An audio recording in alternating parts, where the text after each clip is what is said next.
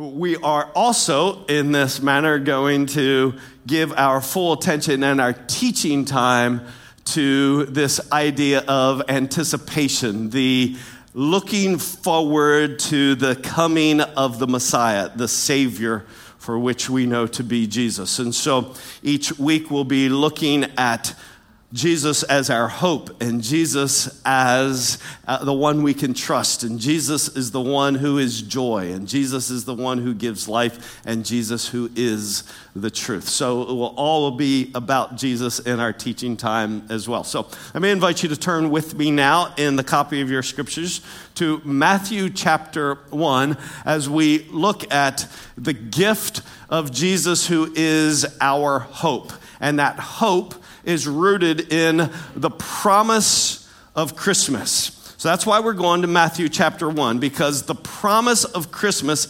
is the point of Matthew 1 and Matthew 2. Uh, you may know this, maybe you don't, that the Gospels, each of the Gospels was written with a particular target audience in mind, with a theme. Matthew is the gospel written to communicate to the Jews that Jesus of Nazareth was king of the Jews. The Gospel of Mark was written to portray a suffering servant. The Gospel of Luke was written more with a Gentile in mind as the Son of Man, that Jesus was man. And the Gospel of John was written to communicate that Jesus was the Son of God. And so it shows by his words and works his deity. So, if Matthew is indeed the gospel to communicate the king of the Jews, what we're going to see in the birth of Jesus, that the birth of Jesus was the fulfillment of the promises given to the Jews of a Savior, of a Messiah. And it is that promise fulfilled that is the reason that Christmas gives you and I hope. Hope in the promises of God. So turn with me, Matthew chapter 1. We're going to look together at the telling of the birth of Jesus through Matthew 1 and 2. Beginning in verse 18 of Matthew chapter 1. Now, the birth of Jesus Christ was as follows. When his mother Mary had been betrothed to Joseph, before they came together, she was found to be with child by the Holy Spirit.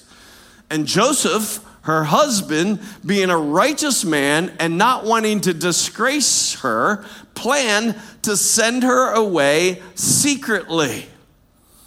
But when he had considered this, behold, an angel of the Lord appeared to him in a dream, saying, Joseph, son of David, do not be afraid to take Mary as your wife, for the child who has been conceived in her is of the Holy Spirit. She will bear a son, and she shall call his name Jesus, for he will save his people from their sins.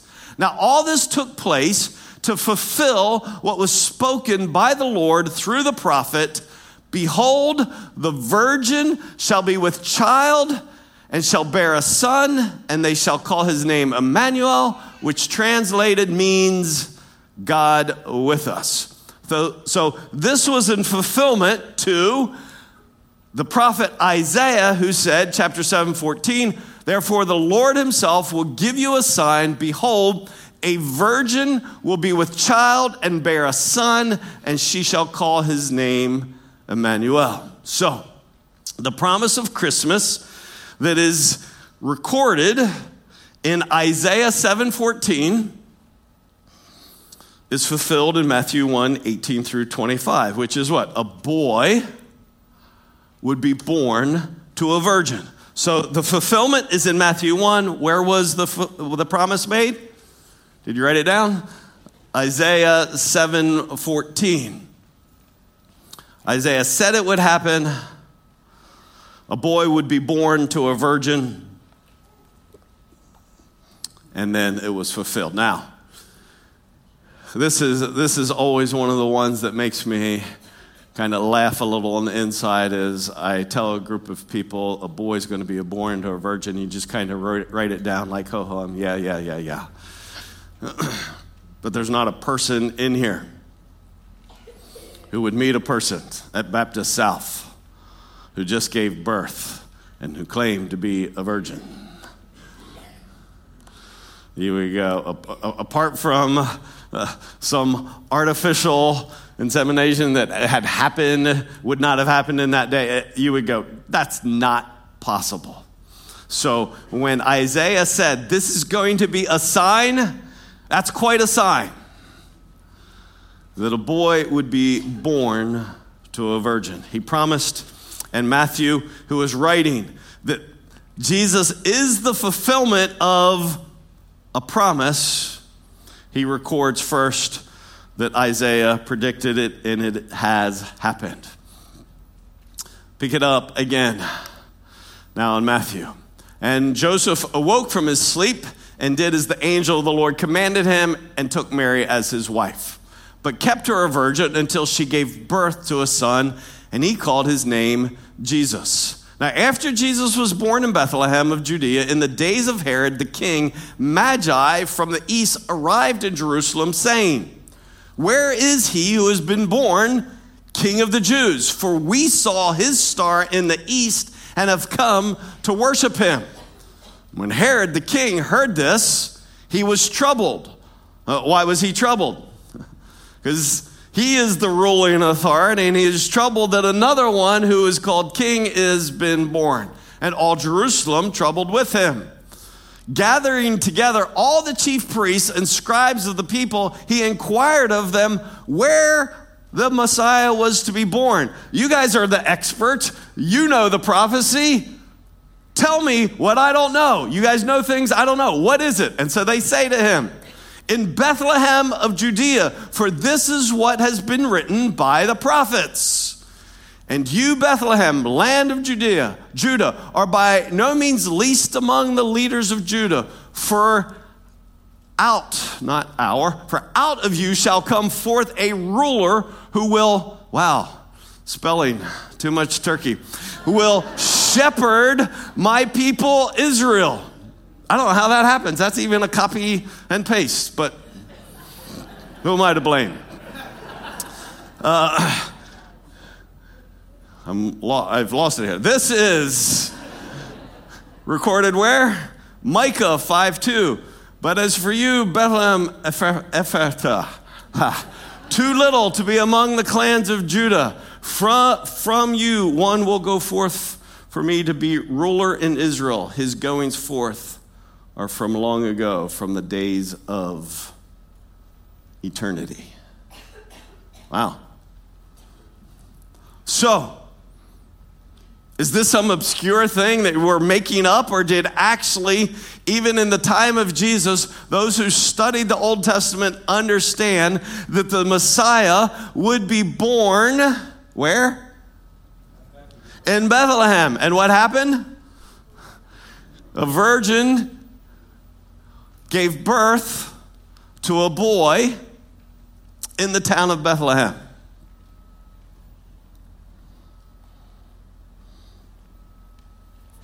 It was promised. Promised where? In Micah 5 2. It was promised in Micah 5 2, and it was fulfilled. Matthew records it because what's his goal? To show Jesus is the fulfillment of the promise. And therefore, you can have hope in him. Continue in the story back in Matthew 2. Pick it up in verse 13. Now, when they had gone, the they here, because I skipped some of the section to save some minutes here, the summer section is they of the Magi, the wise men. Now, when they had gone, behold, an angel of the Lord appeared to Joseph in a dream and said, Get up, take the child and his mother and flee to Egypt and remain there until I tell you. For Herod is going to search for the child to destroy him. Herod said he wanted to worship him. He didn't want to worship him, he wanted to kill him. So Joseph got up and took the child and his mother while it was still night and left for Egypt. He remained there until the death of Herod, and this was to fulfill what had been spoken by the Lord through the prophet Out of Egypt I called my son. How could he be called out of Egypt if he was born in Israel? Because he fled to Egypt. But he calls him out of Egypt to come back. This was prophesied where? Hosea 11 1. When Israel was a youth, I loved him, and out of Egypt I called my son. So, Matthew chapter 2, 13 through 15, there fulfilled in Hosea 11 1. And what was the fulfillment? That would give us reason to have hope that God is a promise keeper, that a boy would be born to a virgin in the town of Bethlehem, and then do what? But then flee to Egypt.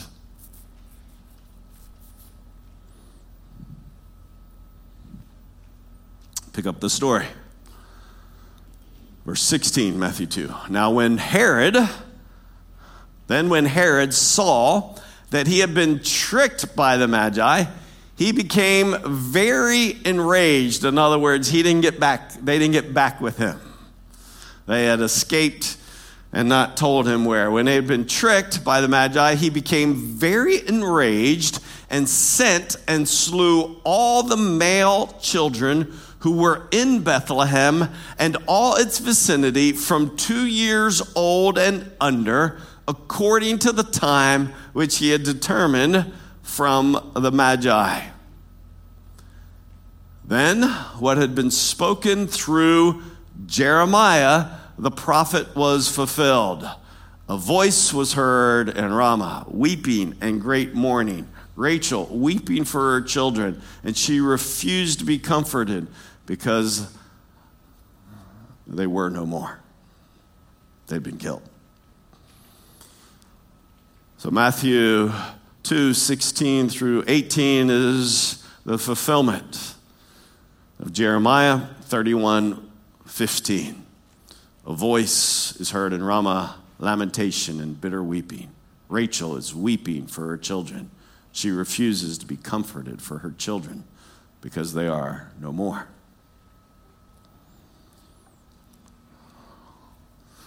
That's the fulfillment of a promise that a boy would be born of a virgin. Where? In the town of Bethlehem, and then flee to Egypt. For what reason? to escape the assassination of children by the current ruling king.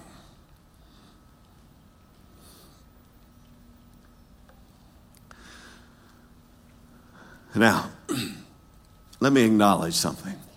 One of the hardest things to do is to teach at this time of year because you have heard it and heard it and heard it.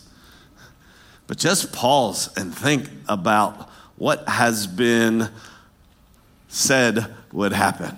I mean, what a prediction that a boy born to a virgin. That would seem to be enough, but at the exact place in the town of Bethlehem. And then this craziness that they would flee to Egypt because there would be an assassination of children that he would need to escape. That's incredible. But what makes it most incredible is this. Who prophesied this? Did you write it down? Isaiah. Isaiah lived 700 years before Jesus was born. 700 years before it happened. Isaiah said it would. Who said that he would be born in Bethlehem? Micah. Micah lived 700 years as well before Jesus was born. Amazing. Who said he would flee to Egypt? Hosea. Hosea lived 700 years before it happened. And who said the assassination of children would cause the mothers to weep because their children were no more? Jeremiah, Jeremiah lived 600 years.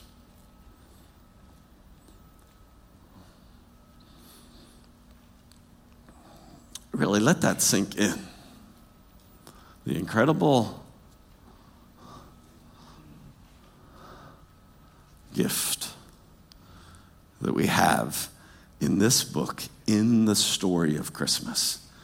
Because it's become so familiar, and because so many of us have known it for so long and kind of just believed it and believed it and believed it, we've, we've potentially missed and forgotten the phenomenal, outrageous nature of really the, the events surrounding the birth of Jesus. Not only how unusual they were, but the fact that they had been predicted so long before they actually took place.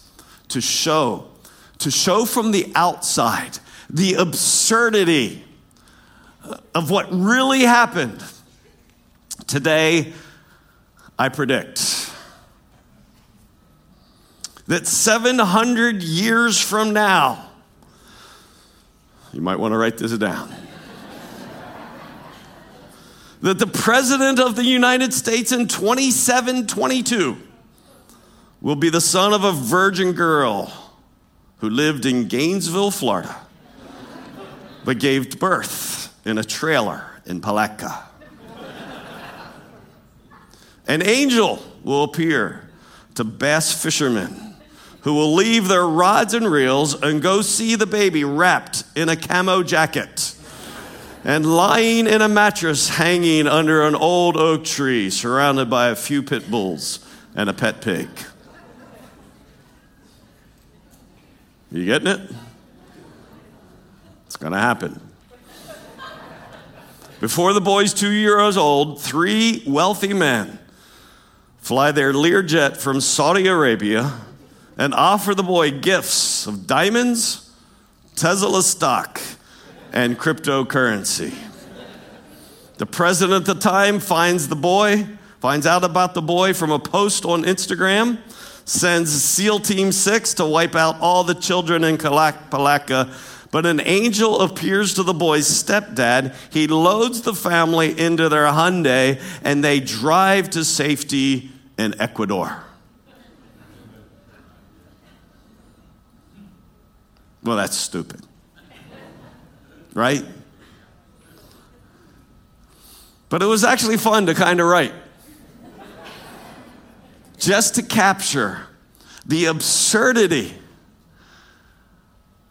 of what the whole world is going to celebrate for the next five weeks. That really, 700 years before it would happen. It was said a baby boy is going to be born of a virgin who grew up one place, but it's going to give birth to another. And people are going to come and worship him and lay down gifts in front of him. And other people are going to be afraid of him and try to assassinate him. And he's going to flee because an angel told them what was going to take place. And he's going to stay out of country until he returns to those who wanted to kill him die.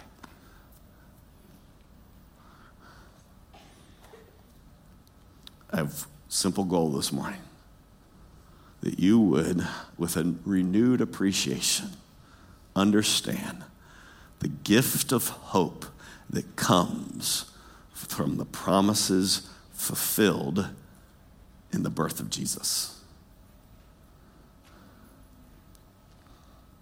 It's amazing. It's outrageous. It's, it's even, from an outsider's, it's ridiculous. It's just as ridiculous as what I just declared what happened in 27 22.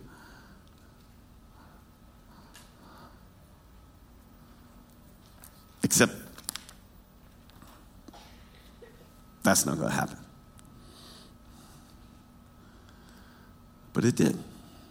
And Matthew recorded it so that you would know that God is a promise keeper in whom you can have your absolute greatest hope. That you can have confidence in him. Because the rest of the life of Jesus, friends, I can believe because I believe in his birth. And what really astounded me as I went through this study this year was simply this that I hardly ever run into anybody who rejects the birth of Jesus. They don't want to accept his life. They don't want to accept his death. They don't want to accept his resurrection. They don't want to accept his ascension. But they believe his birth. And I would actually suggest to you his birth is every bit as amazing as his life, death, burial, resurrection, and ascension. If I can have hope and certainty and confidence in his birth and what God declared became exactly what happened, then I can believe everything it says about how he died and why he died and what his resurrection means. And even then, what his ascension means. Let me just simply say it another way.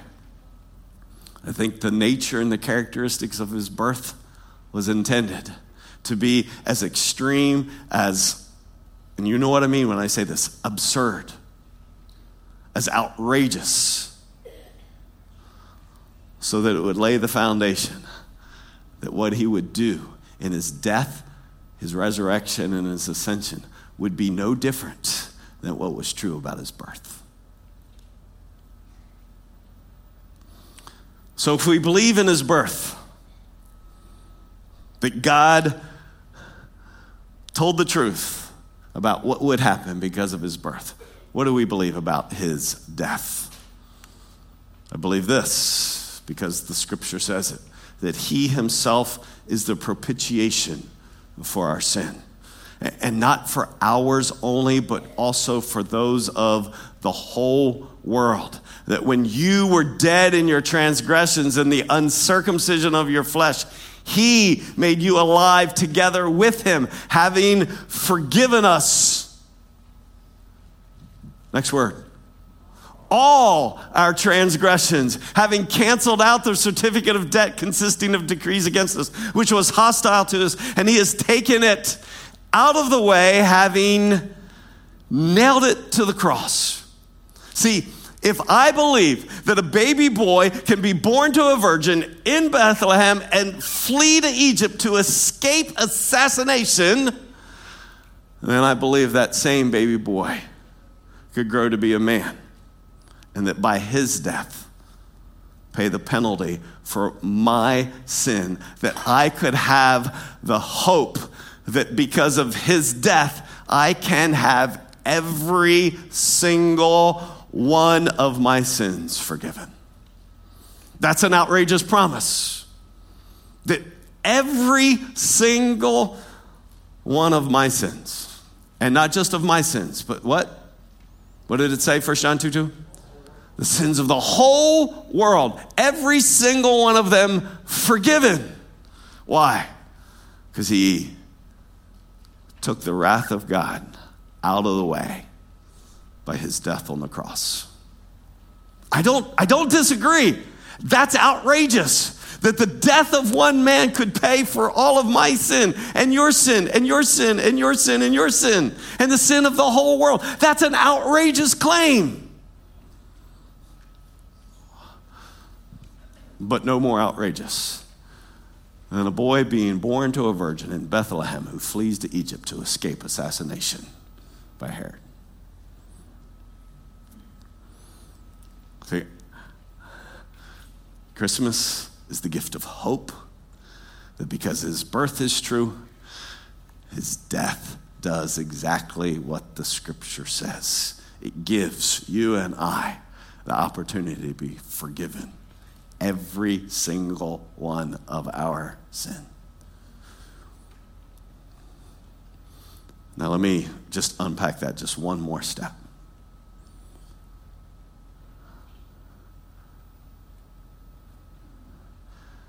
Every single one of your sin. Not just the sin, the sin that you think, well, that's forgivable. It's the sin you don't feel like is forgivable. You'll hear in a couple of weeks the gentleman who said, uh, I, I think God can forgive some of my sin but not all my sin.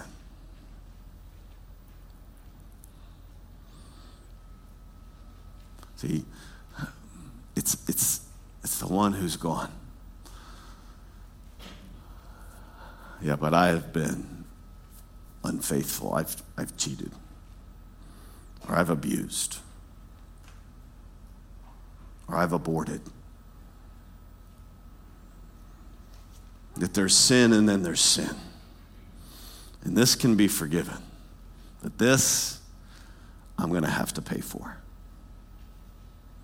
And the hope of the birth of a boy born to a virgin in Bethlehem who fled to Egypt to escape assassination is the reason that I believe that by that boy's death, every single one of my sins and every single one of your sin can be forgiven. There is no shame for those who trust in Jesus because it has been nailed to the cross, taken out of the way. It's the power of the hope that we have in Jesus. Because of his death, I have every single one, I can have every single one of my sins forgiven. What about his resurrection?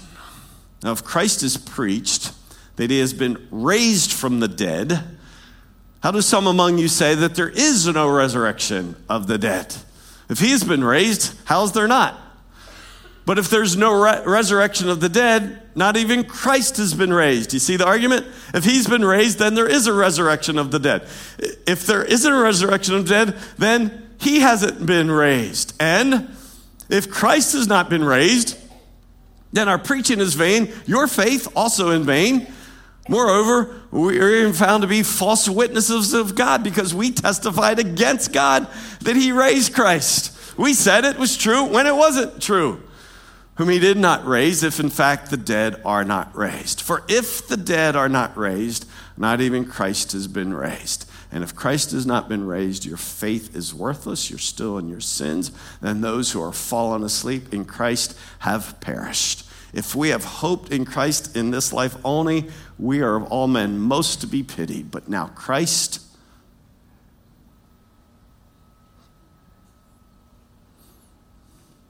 has been raised from the dead, the first fruits of those who are asleep. You understand what it means? The first fruits of those who are asleep simply means that all who have believed in him because he was raised, if you have trusted in him because he has been raised, what's that mean? Then, first fruit, you too will be raised. The resurrection of the dead is an outlandish claim that Jesus was, I, I agree, it's outlandish. So is a virgin giving birth to a boy in Bethlehem who flees to Egypt to escape assassination of children. And because I believe that, I believe his death makes every one of my sin able to be forgiven, and by his resurrection, that I too can be raised because he was raised. And because he was raised, Paul goes on to say, same chapter, Behold, I tell you a mystery. We will not all sleep, but we will all be changed. In a moment, in the twinkling of an eye, at the last trumpet, for the trumpet will sound, and the dead will be raised imperishable. You know what that means? The dead will be raised imperishable. It means that body that is decaying, you'll be given a new body that will never decay. That turkey that you had left over that you put in the refrigerator, it is not imperishable. There's going to be a day where you open up the bag of the Tupperware and you go, can't eat that anymore. You and I all know uh, this body is decaying. But because Christ was raised from the dead and was given a new body, then he is the firstborn, the first fruits of all who will be given a new body. And what will be true of that new body is that that new body will be imperishable, where this present body is perishable we will be changed. For this perishable must put on the imperishable, and this mortal must put on immortality. But when this perishable will have put on the imperishable, and this mortal will have put on immortality, then will come about the saying that is written Death is swallowed up in victory. Death, decay, perishability, be swallowed up because of his resurrection, I can have eternal life and a new body that will live forever. That is the promise because of his resurrection. I can have eternal life in a new body that will live forever.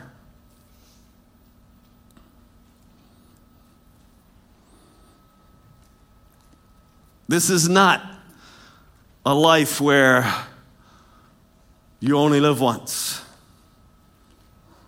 This is not a life where make the most of it now because this is your one shot. Because of the resurrection of Jesus, you and I who have trusted in him will not only have the gift of abundant life here and now, we have the gift of eternal life in a new body to be with the Lord forever. And all I'm trying to say to you, if you're missing it, is this it is the certainty of the birth of Jesus, that a boy was born to a virgin in Bethlehem and fled to Egypt to escape the assassination of children, that gives me every reason to believe that what has been said about his resurrection is equally true.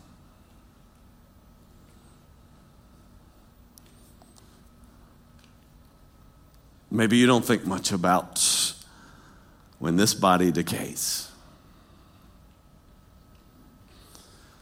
But as folks feel the decay, what we just heard in the story, you feel the decay,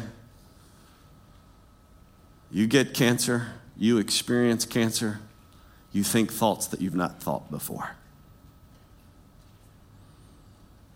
When things don't function like they always function, you begin to think thoughts that you've never thought before. And friends, there's either hope or there's just despair. That this is it. That as good as it gets is behind me. What a horrible thought that as good as it gets used to be.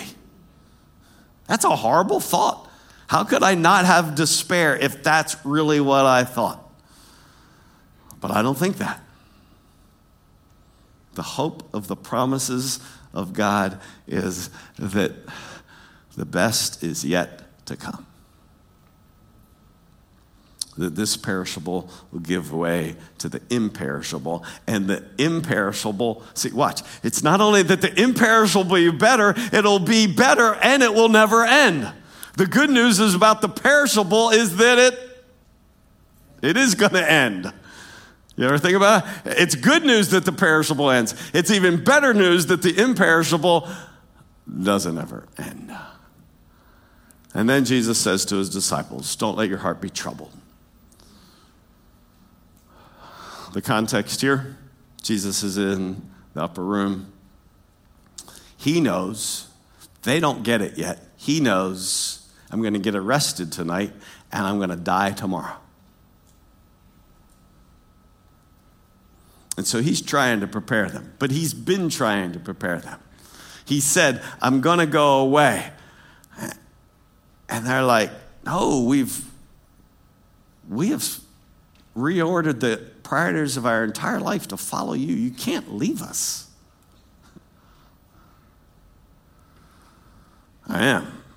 I'm going to go away. And he says, Don't let your heart be troubled. Believe in God, believe also in me. In my Father's house are many dwelling places. If it were not so, I would have told you. For I go to prepare a place for you. I'm leaving, but it's to prepare a place for you. Now, watch. If I go and prepare a place for you, I will come again and receive you to myself, that where I am, there you may be also. Don't let your heart be troubled. I am going away, but I'm going away for the sake that we would be together again forever. See, the foundation of my confidence in God is in the birth of Jesus that says, because of how he was born, I can believe that what is true about he died. He died to pay the penalty for my sin. Because of how he was born, I can believe about his resurrection is true for me, that I too will be raised from the dead and receive a new body. And because of how he was born, I can believe what is true about his ascension, that he, when he left earth and he returned to heaven, that by his uh, ascension, I have the promise of not only a new body, but a new home in heaven.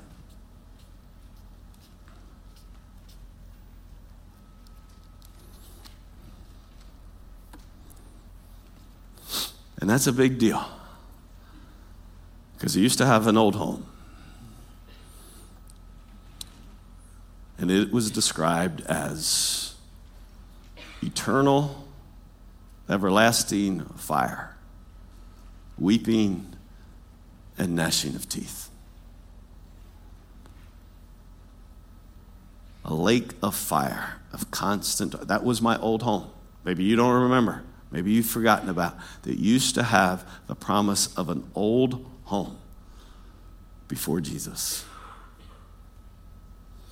Hell.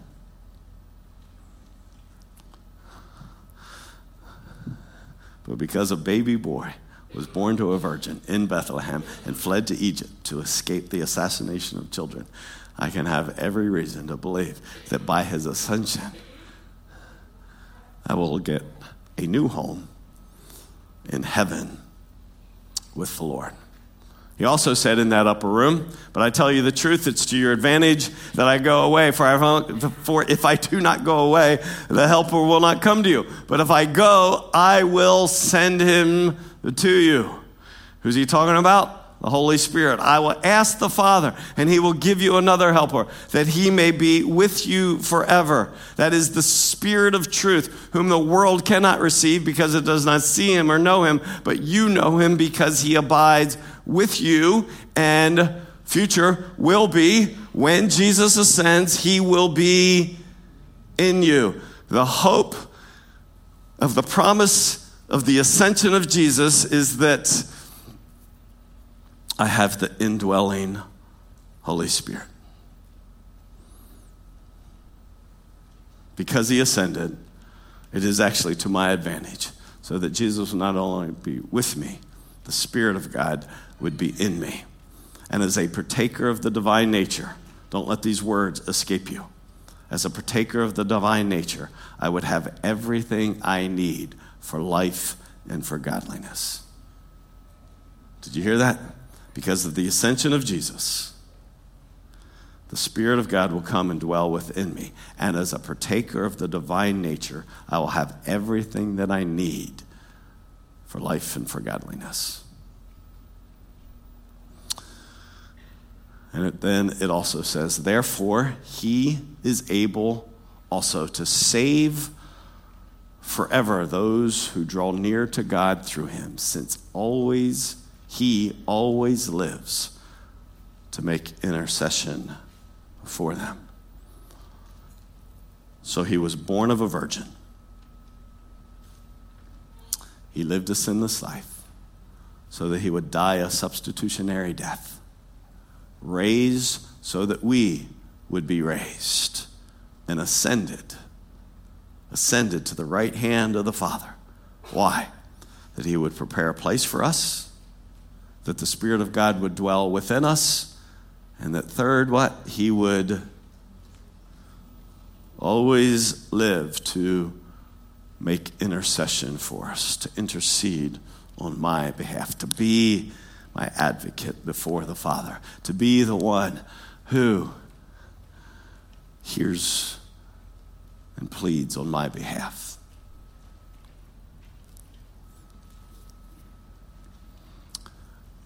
You see, if you think sometimes, you ever think, I just feel like I'm talking to the air. My prayers aren't getting out of the room. Maybe sometimes you ask somebody, hey, will you pray? My prayers aren't working. Nobody's listening. If you are a believer in Jesus, you have the promise that there is one who intercedes on your behalf, who represents you before the Father, that your prayers are heard. And what is the confidence that your prayers are heard? that a boy was born to a virgin in Bethlehem and fled to Egypt to escape assassination of children. It's that the birth of Jesus is the foundation for everything that I believe in for my salvation, for my resurrection, for my holy living, for my hope of heaven, and for my prayers being answered. The birth of Jesus matters. It is the gift of hope because it is the gift of promises fulfilled. So the band's going to come and, and lead us in a song of hope of the promises of God. But let me ask you this, because I think this is a real question for every one of us. Where do you need hope today? Is it that you need the hope that your sins, all of your sins, would be forgiven? As sure as he was born, he died to forgive every sin. Would you trust in him? Maybe you need the hope. You don't want to voice it, but maybe what you really need is the hope of the slavery to a particular sin in your life being broken. You're enslaved. No matter how hard you try, you just keep going back to the same, and pardon the expression, but going back to the same vomit, the same sin lust, lying, worry, fear. You've kind of given up hope that that life could ever be lived for you apart from that sin. I want you to know this. As sure as a baby boy was born to a virgin, that boy broke the penalty of sin and the power of sin in the life of your believer. And by his resurrection, you can walk in newness of life. You do not need to be a slave to sin any longer. And I want you, if you would, this morning, to say in your heart, Lord, I believe in your birth. I want to learn to live according to your resurrection power.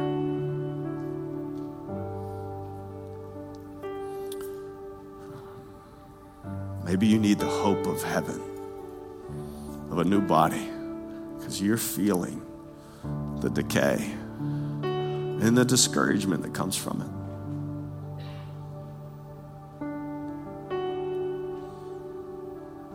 Jesus promises that where I am, you'll be also. And as I have been raised, you'll be raised. The perishable is going to give way to the imperishable.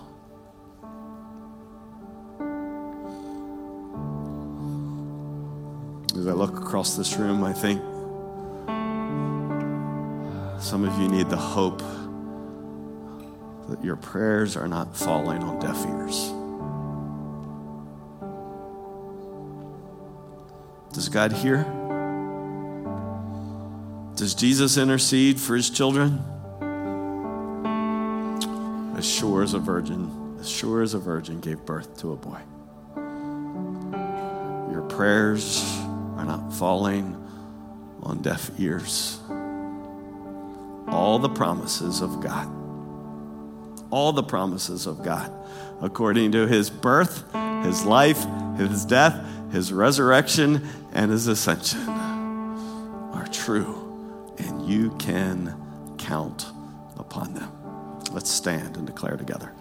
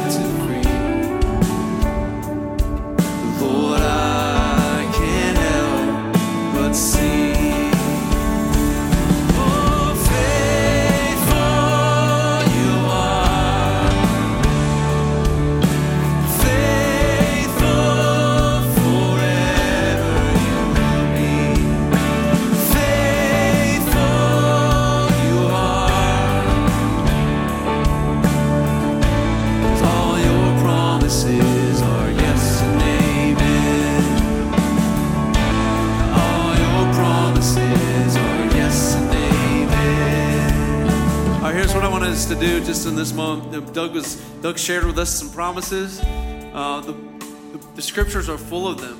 So I want to read some out loud together. Um, and, and in between each one, let's just sing that. All your promises are yes and amen. So let's say this out loud together.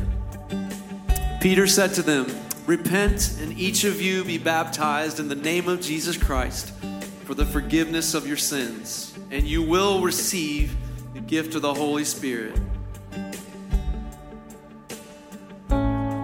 All your promises are yes and amen. Again. All your promises are yes and amen.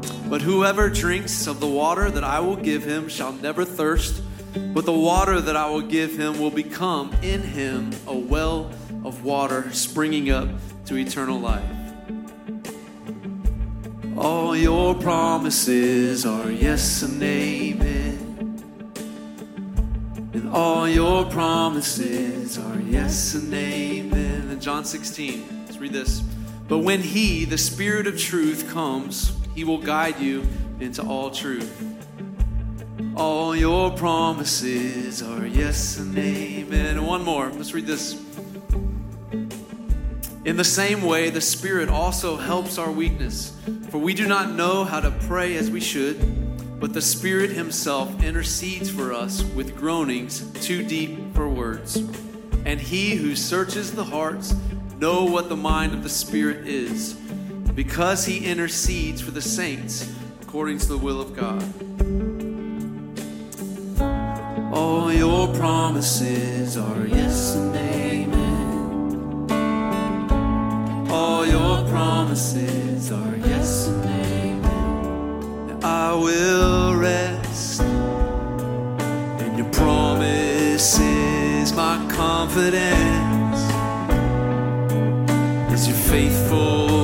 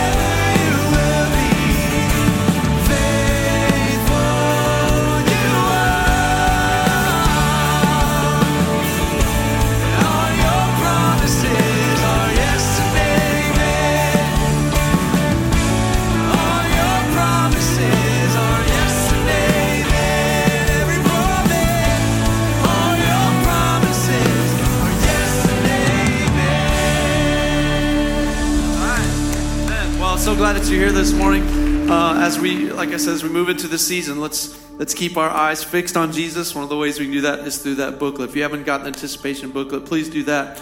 And if we can pray for you in any way, we have men and women available between each service to pray for you. God bless. Have a great week. We'll see you next time.